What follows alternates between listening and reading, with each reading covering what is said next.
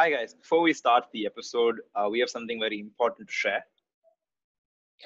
So, a lot of research that we do for this channel is very important and dear to us. We want us, our facts to be as diverse, as on point as possible, and none of that would be possible without Wikipedia.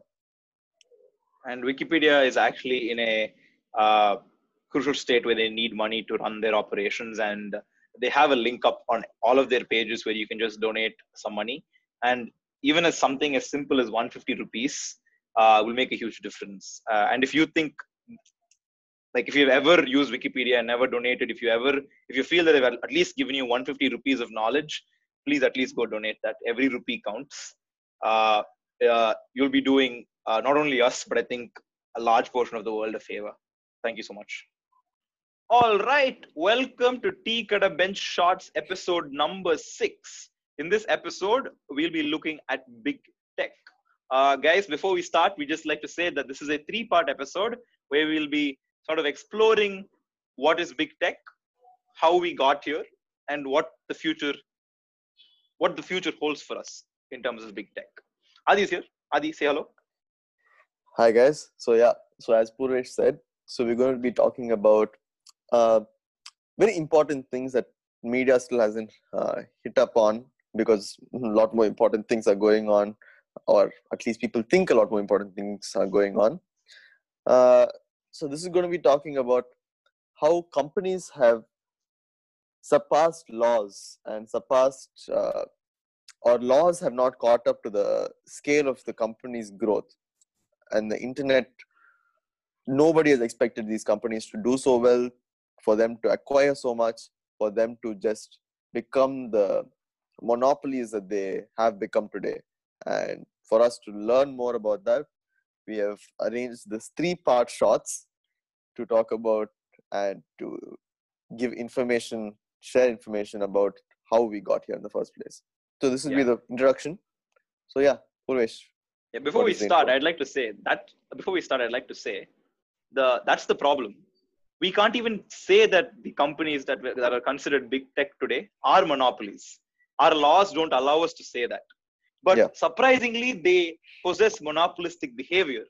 That's why there is this sudden worry that oh my god, these guys are doing everything legally, extremely legally. In fact, they're upholding the law uh, they're empowering the society they're they're they're, they're pretend, they have an excellent facade of being ethical yet no one else is able to compete with them no one else no one else is able to operate in their scale and it's a hell of a dream if you want to build a company like that today because they just won't let you so adi let's just start off uh, what is big tech uh, tell our listeners See, I honestly am not very uh, tech savvy. I mean, I am kind of tech savvy, just not up to your scale.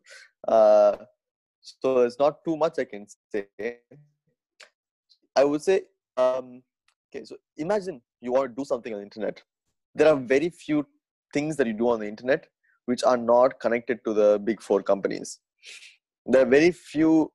Um, let's say you want to get into the internet. Right? Internet is a actual place, like a like a is a place like Mylapore or or Royapettah. The roads that lead you to that place are owned by these four companies. There is no way that you can get to Royapettah or Mylapore without taking these four roads. And every every second that you go on these four roads, they're collecting things from you. They're they're presenting things from you. I mean to you, and there is no. As soon as a smaller road comes up, which which says no, see you can take this shortcut, and you can end up to Royapettah. Eventually, that road will be acquired by these four roads. One of these four roads. Yeah. And I think this is this is something that we have we never thought would happen. So there is no laws safeguarding this not to happen. Yeah. So it's not illegal, just unethical. No, surprisingly, actually, we have thought about this. There are, again, like I said, antitrust laws. They just didn't predict because the internet is actually a new thing, right? So they didn't Yeah. predict. Oh, uh, it's a little different uh, when it comes to the internet, and that's why uh, because the internet or software products in general, patents and things like that are very different in the software world. you can't say i exclusively hold the patent for instant messaging. It doesn't work like that. Anyone can build an instant messaging software. So uh, all these companies can hide behind a simple simple uh, barrier saying oh look we have instant messaging. That other small company that we haven't acquired yet still has instant messaging. We are still competing so yeah before i just realized we still haven't name dropped these companies uh, so yes. the top four companies, the reason we keep saying four is because there was a recent congressional hearing in America where uh, four company CEOs testified in front of Congress, uh, stating their uh, stating their practices and if they and Congress wants to find out if they act monopolistically. And these four companies are Amazon, Apple, Google, and Facebook. But when you generally talk about big tech, companies like Microsoft, Netflix are also included in the conversation before we enter rigorous discussion, right, Adi, I want to sort of paint a picture uh, to sort of explain the scale at scale at which these people are operating. Because so many people use all of like let's just take these four companies examples, right? Uh, uh, Apple, Amazon, Google, Facebook. They use all of their products on a regular basis, and they don't find it harmful, uh, and they find it also innovative. Uh, usually, the number one argument for given for the number one argument given for no monopoly is it stifles innovation. They're all very innovative products. So, but to sort of really, really understand why that this is why this is just a sandbox in which society operates now, I want to just paint a picture, right? Uh, so let's say you wake up, you opened Instagram and you scroll for a bit. You see everybody stocking up on essentials because there's a pandemic, right? And you're planning your day and you need to stock up. So you Google your local grocery shops names. You find out everything is closed. So then you're like, okay. Then you suddenly realize, like, let's say an hour passing, oh yeah, Amazon is selling groceries, right? So you just install their app on your phone and you buy some groceries. Now, this routine I just described, right, is so trivial, so everyday. It's sort of like saying, I drink water. Like you don't even think about it. It's a detail people tend to miss. It's so seamlessly integrated into everyone's life. But it's very but there's one very interesting thing that people need to think about. These services are products of a company that are made to make money. And these and people using these services like this have become everyday actions, such as things we do for survival, like drinking water. So I'm just going to redo that same monologue I did about 30 seconds before, but just with some sexy, sexy capitalism uh, integrated with it. So you wake up in the morning, you see everybody is stocking up on essentials because it's a pandemic. So you start planning your day. You Google uh, your local grocery shop's name to see if they're open. You find out they're closed. Now hold up. You doing this is declaring your interest in buying groceries to two of the world's best advertising agencies on the planet. Now let's go back to the monologue. Then uh, you realize Amazon is selling groceries now. But like, hold on. You didn't just realize Amazon is selling groceries, okay? You probably saw an ad. That's why I said maybe one hour later you, you, you realize Amazon is selling groceries. Because you probably saw an ad because when you again open Instagram and you start scrolling, you found Amazon, Amazon Pantry now selling groceries. Or you probably, when you Googled something else, or you Googled grocery shops near me again, uh, you saw that small ad that says Amazon Pantry now selling groceries. You didn't, and then you really dismissed it then, and half an hour later you remembered, oh yeah, uh, Amazon selling groceries. I can just buy it from there. So now you install the app and you and you finish your shopping for the week. Again, uh, you just use the only entry point to the to those services on your phone, validating its position as a middleman for business and let Apple probably make a small cut of this whole app at transaction happen. So hmm. this seemingly normal everyday task has benefited basically the top four con- uh, top four most valuable con- uh, companies on the planet. Isn't capitalism beautiful, Adi? Yeah, actually, in a way, it's kind of artsy, right? like you need to think about the like the previous analogy where I said uh, somebody makes a side road and uh, you people start taking the side road and the company uh, buys the side road a good question that you can have is why does the company even sell to the to the big four, right? Why why do they need to sell to the big four? Well, the reason is if they don't sell to the big four, one of the big four has enough resources, enough money to build an exact same, not exact, like almost the same road as you have as the side road next to your road, and people will have extra benefits to go on that road. Because they don't need to You make a small diversion and get on your small road. Exactly. There are no ways through it. There, you you either sell your company or just watch your company become less and less popular, and then you have no incentive to sell after a point. You either have to join them or you die trying not to join them. This is the biggest problem with many companies. Yeah, Snapchat. Right now, Snapchat is going through it. They didn't want to join. Then Instagram has stories. Then Facebook has stories, even though the same thing. Did you know Fucking YouTube WhatsApp. Fucking WhatsApp Yeah. has stories. WhatsApp has stories. Uh, if you guys didn't know, YouTube has stories. So, So everybody has stories because Snapchat didn't want to sell. and that's the really differentiating thing about tech right? You can't say i invented the concept of stories. It's very hard to do in tech. It's not intellectual property. Because at the end of the day someone just wrote software. It's like saying i invented this color combination by mixing a certain amount of paint. Hmm. you can the paint owner the paint company can say hey i created this paint. I own this formula to the paint. So a programmer programming language can say however you write this program i own the rights to that. Like i own the rights to how you write the program. But no one who writes the program they only own that program. They don't own the they don't own the concept. Anyone can make something like an instagram stories. They're allowed to. So that's the very and and and if you start uh, allowing things allowing people to own concepts like whole concepts it's very difficult because one they're hard to define. And two the whole technological revolution that's happened in the past 20 years will be at a demise because it's solely dependent on competition. I build something oh someone else built something better than me so i build something better than them so and the customer makes the final call. That's how technology has improved uh, over so long. So it's an integral part to the process.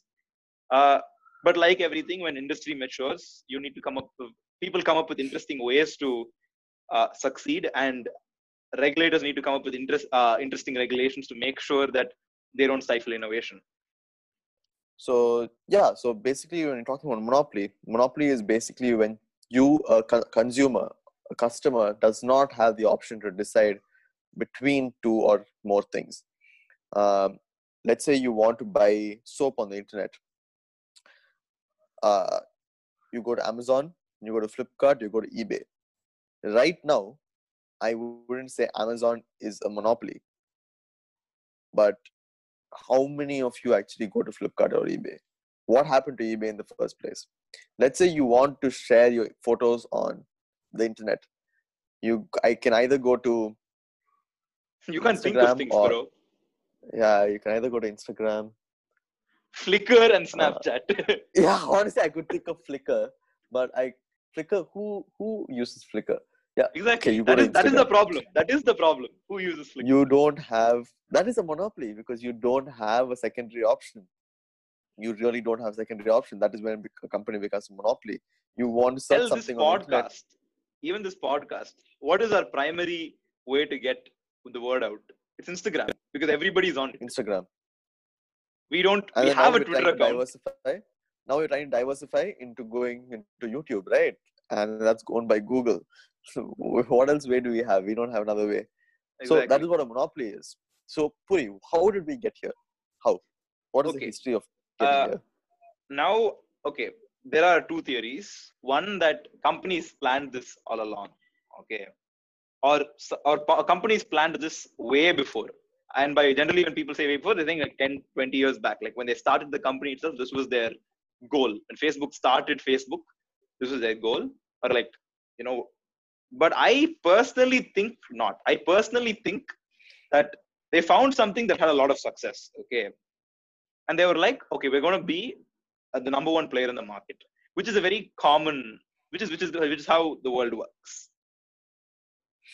I think somewhere in between they realized they can use this number one position so that they can lock in their customers. Uh, so exactly right? So they, they they when you're a tech company right you are only it's not like a brick and mortar store where you're sort of um, if you don't like one store you go to the next store. No no no no no. If you don't like instagram all your friends are on instagram all your photos are on instagram all your followers are on instagram. If you just start a twitter account none of the, you've lost your audience you've lost your, the content you've made. So Hmm. they have found interesting ways to tie down and again i don't believe this was i personally don't believe this was this had the intention of uh, or this was started with the intention of becoming a monopoly or oh uh, let's just go in this direction and no one will no one can compete with us. This was just a plain way of thinking okay people they're not happy with us they, they they're leaving. What can we do? Uh, you could argue that itself is monopolistic but you could also say this is just customer retention so what do we do? So then they're just becoming less open. And these practices are not something that are very new in the tech world. This is just how this is just how products have been. If you use a mac and you you, write use mac proprietary software you never could port like there are very few uh, pieces of software that work well between mac and windows. It's just how it's always been. Uh, and that goes back to the history of computers where uh, you need to optimize things to certain architecture and then the architecture became irrelevant because of operating systems. And i can go i can get really technical here. But this this is not something new where you sort of want to optimize for one type of use case uh, in the tech world. And i think that's some and where we are at a place where you can do where you can operate without that. You don't need to optimize for you there can be a universal standard for social media where people just post photo people just post statuses people just post stories. One universal format it can be called universalsocialmedia.com you create an account and you can link that account to instagram twitter facebook and whatever. And if someone and they and they and in theory someone could just use instagram as a reader where they read all this content that someone has posted but someone can also use twitter as a reader to read all this. So in theory oh. it's all possible now but it wasn't possible back then so there there is reason for why things have matured this way. Uh, but i think that's how we actually got here. What about you? What, what do you think about this adi? I think this is all new to you right? You're a, i really like having yeah it's all very new to me obviously. So i think what i can understand through all this right is the virtual world is not something we got into it too fast without having a complete understanding of it. If you see like old ads of of the internet or old like uh, people talking about the internet in the past not much has changed. Our understanding of how the internet works is the same. We just use it more frequently than 10 years ago or 20 years ago but our understanding is the same. We we have no idea of how any of this works. Um, and your brick and mortar store is a brilliant example. See there is nowhere where you can let's say i go to a brick and mortar store or uh, okay let's say i just go to a tangible store and i buy paper and i want to do an arts project. I buy the paper from the store and i look at the glue and the glue is like some 100 rupees and i'm like no i don't want to buy this glue. It's too expensive. I go to the next store and i buy glue for 30 rupees. Here's the problem with the internet. If i do the same exchange i will be sold a product where the paper is not going to stick with this with the glue i bought from another store. Excellent sir. Now i have to buy the glue which is sold for 100 rupees. This is where the problem arises right? If i give my data to facebook right now i can actually upload any picture i posted on instagram onto facebook at any, at any time. But i can't do the same on let's say twitter i need download the picture from internet from instagram and re-upload it to in- the twitter.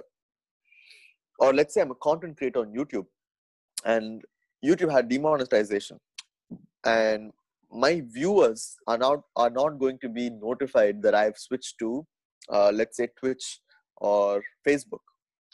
My viewership is not being dragged with me where i go this is not a problem that happens in other industries let's say i'm a television anchor and i have a huge viewer base and let's say i'm on let's say channel 1 and i'm a huge anchor on channel 1 i have a huge following if i go to channel 2 people can still follow me on channel 2 because they just need to switch the channel at the time I'm on. They don't need to create a new account. They don't need to have uh, things that they follow. They all they don't have to have, input data into it. But on the internet, you have to do all these things. It's a perfect system.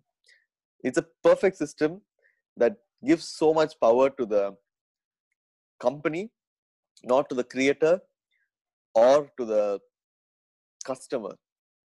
That is where the problem arises, right? We have And- no power here. Yeah, and one thing I want to say, right?